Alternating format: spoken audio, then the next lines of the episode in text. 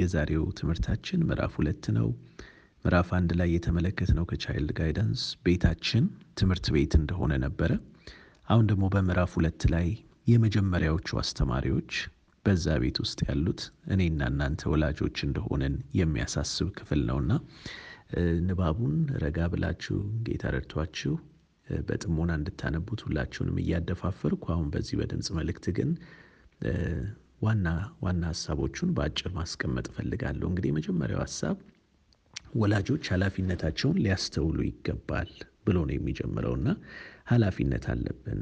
በጫንቃችን ላይ የተቀመጠ ትልቅ ኃላፊነት አለ። ይኸው ምንድን ነው? ልጆቻችን በዓለም ውስጥ ነው ያሉት። ዓለም ደግሞ በብዙ ወጥመድ የተሞላች ናት። ብዙዎች በራስ ወዳድነትና ስሜትን በማርካት ሕይወት የሚማረኩባት ዓለም ናት። ከዚህ የተነሳ ልጆቻችን እንዲህ ያለው ነገር ከፊታቸው እንደሚገጥማቸው ይህንን እንደሚጋፈጡ በማሰብ እንዲያውም ይላል በመጀመሪያው አንቀጽ ላይ ባለው ሀሳብ ልጅ ከመወለዱ በፊት አንስቶ ከክፋት ጋር በሚያደርገው ጦርነት በተሳካ ሁኔታ ለመዋጋት የሚያስችለው ዝግጅት ሊደረግለት ይገባል የሚል ሀሳብ ቀርቧልና ይህ በጣም ጥልቅና ወሳኝ የሆነ ሀሳብ ነው።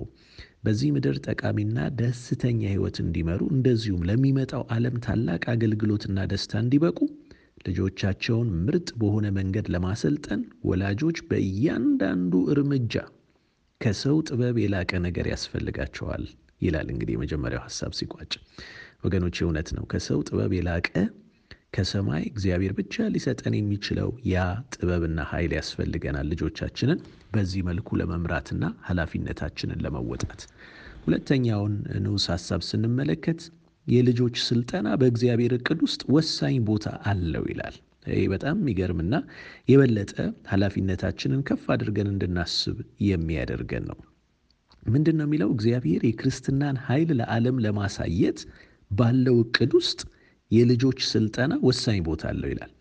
ወደ ዓለም ሲወጡ የእኛ ልጆች ለሚያገኟቸው ሁሉ መልካምን እንጂ ክፉን እንዳያደርጉ ልጆቻቸውን ማሰልጠን ይህ የወላጆች ትልቅ ኃላፊነት ሲሆን ደግሞ ይህንን በማድረግ እግዚአብሔር የክርስትናን ጉልበትና ኃይል ለዓለም በእኛ ልጆች በእኛ ቤተሰብ ማሳየት የእሱ ዓላማና አጀንዳው እቅዱ እንደሆነ ነው በዚህ ሁለተኛው ሀሳብ ላይ ደግሞ የምንረዳው።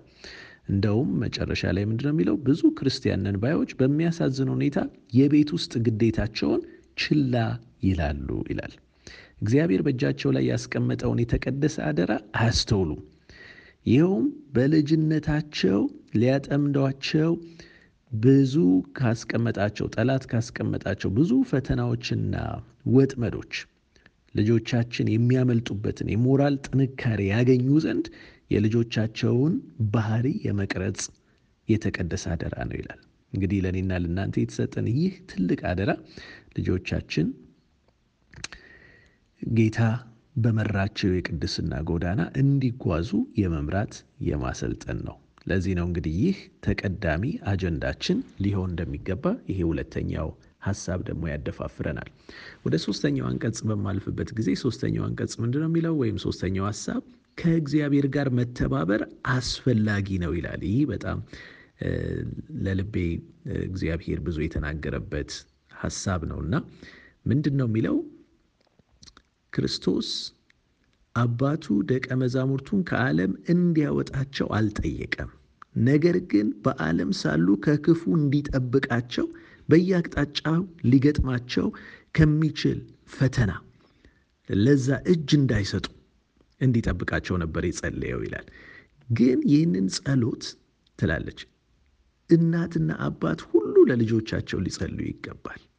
እርግጠኛ ነኝ መቼም ብዙዎቻችን ይህንን ጸሎት እንጸልያለን ብዬ አምናለሁ። ግን ቀጥሎ እንደዚህ ይላል፣ ይሁን እንጂ ወላጆች ይህንን ጸሎት ለልጆቻቸው እየጸለዩ ልጆቻቸው የፈለጉትን እንዳያደርጉ ወይም እንዲያደርጉ ማለት ነው ዝም ብለው መረን ሊለቋቸው ይገባልን ብላ ትጠይቃለች። እንግዲህ ልጆቼን ከክፉ ጠብቅ እያልኩ እየጸለይኩ ግን ለልጆቼ ባህሪ ግንባታ ደንታ የማይሰጠኝ እንዴት ልሆን እችላለሁ ማለት ነው በሌላ አነጋገር ከዛ እንደዚህ ይላል፣ ወላጆች ካልተባበሩ በስተቀር እግዚአብሔር ልጆችን ከክፉ ሊጠብቃቸው አይችልም። ይህ ከባድ አነጋገር ነው። በድፍረትና በደስታ ወላጆች ኃላፊነታቸውን መቀበልና በማያወላውል ጽናት ሊወጡት ይገባል። ስለዚህ ወገኖቼ የእኛ ኃላፊነት እንዳለ ይህንን ኃላፊነታችንን መወጣት እንዳለብን የሚያሳስበን ሀሳብ ነው በዚህ ላይ የቀረበው። ከዛም በመጨረሻ ባለው ሀሳብ ላይ ደግሞ ይህንን ኃላፊነታቸውን የተወጡ ጥንዶች ለምሳሌነት ተጠቅሰውልናል። እነዚህም በመጽሐፍ ቅዱስ ታሪካቸው የተሰፈረልን የዘካርያስና የኤልሳቤጥ ታሪክ ነው። ዘካርያስና ኤልሳቤጥ አንድ መልአክ መጥቶ እንዴት ልጃቸው ማሰልጠንና ማስተማር እንዳለባቸው መመሪያ እንደሰጣቸው እንመለከታለን። ይኸውም የክርስቶስን መምጣት አዋጅ የሚያውጀውን መልእክተኛ በማዘጋጀት ረገድ እግዚአብሔር ከሚሰራው ስራ ጋር የወላጆቹ ስራ የተስማማ እንዲሆን ነበር መልእክቱ የተሰጣቸው። እንደ ወላጅ እግዚአብሔር ለዮሐንስ ያዘጋጀለትን ስራ ለመስራት ገጣሚ የሆነ ባህሪ እንዲኖረው በማድረግ ረገድ ከእግዚአብሔር ጋር በታማኝነት መተባበር ነበረባቸው። እንግዲህ እዚህ ላይ ምን ይላል ዮሐንስ? በስተርጅና ያገኙት ልጅ ነበር ይላል። የታምር ልጅ ነበር። በቃ እግዚአብሔር በታምር የሰጠን በታምር ደግሞ ባህሪውን ይቅረጽ ይገንባ ብለው ግን አልተውም፣ ችላ አላሉም ኃላፊነታቸውን። ነገር ግን በሚችሉት ሁሉ ልጃቸው ለተጠራበት ትልቅ ዓላማ ገጣሚ የሆነ ማንነትና ባህሪ እንዲኖረው ተግተው እንደሰሩ በአክብሮት ግዴታቸውን እንደተወጡ ተጽፎልናል። እንግዲህ ወገኖቼ የእኛም ልጆች የጌታን የኢየሱስ ክርስቶስን ዳግም ምጻት ለመናገር ለእሱ ዳግም ምጻት መንገድ ለመጥረግ የተጠሩ ናቸው። እኛም እንደዛው። ስለዚህ ልጆቻችንን ለዚህ የከበረ ዓላማ እንደነዚህ ባልና ሚስት ልናዘጋጅ እንደሚገባ ነው እንግዲህ ዛሬ የተነገረን እና በዚህም ኃላፊነታችንን ይህንን በአክብሮት ግዴታቸውን ተወጡ ተብሎ እንደተጻፈላቸው ኤልሳቤጥና ዘካርያስ እኛም እንደዛ እንዲባልልን እግዚአብሔር እንዲረዳን ጸሎቴ ነው። በተለየ መንገድ ዛሬ ይህንን ኃላፊነታችንን መወጣት እንድንችል በጸሎት በእግዚአብሔር ፊት እንድንቀርብ ሁላችንን አደፋፍራለሁ።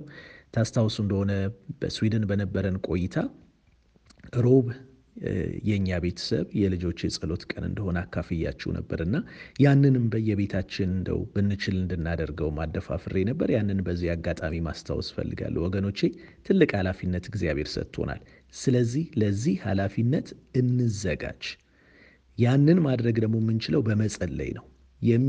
መጸለያችን ድካማችንን እንድናስተውል ለድካማችን ደግሞ እግዚአብሔር ፈውስ የሆነውን ኃይሉን እንዲሰጠንና በድካማችን ስንበረታ በእምነት እንድናይ ያደርገናልና አደራ ብትችሉ ሮብ ጥሩ የጸሎት ቀን እንዲሆን ለልጆቻችን እና ለራሳችን የጸሎት ቀን እንዲሆን ማደፋፈር እፈልጋለሁ። በዚህ ቀን ይህ የልጆቻችን የጸሎት ቀን ነው ብለን ለይተን ለልጆቻችን እንገራቸው። ጠዋት ወደ ትምህርት ቤት ሲሄዱ ዛሬ እንደምንጸልይላቸው እነሱም እንዲጸልዩልን እንጠይቃቸው። ማታም ሲመጡ የተለየ የጸሎት ጊዜ ይኑረን። ሮብ ማድረጋችን የሚጠቅመን መቼም ዓርብና ቅዳሜ ወደ ቤተ ክርስቲያን ስለምንሄድ በዛ ዙሪያ እንጠመዳለን። ግን በሳምንቱ መካከለኛ ቀን እንደዚህ አይነት የተለየ የጸሎት ጊዜ በቤታችን ሲኖረን በእውነት የእግዚአብሔር ኃይል የበለጠ ይጎበኘናል ብዬ አምናለሁ።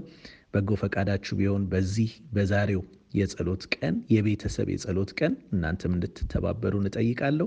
በየቤታችሁ እስቲ ዛሬ የጸሎት ቀን ይሁን፣ ሮብ የጸሎት ቀን ይሆንላችሁ የቤታችሁ ከልጆቻችሁ ጋር እናንተና ልጆቻችሁ ለዚህ ለተቀደሰ ኃላፊነት እግዚአብሔር ተገቢውን የምትችሉትን ኃይል እንዲሰጣችሁ የምትጠይቁበት ቀን እንዲሆንላችሁ ጸሎቴ ነው። ጌታ ይባርካችሁ። በጸሎት የምታገለግሉ ሰዎች ዛሬም ጸሎታችሁ እንድታስቀምጡልን ጸልያለሁ። ጌታ አብዝቶ ይባርከን።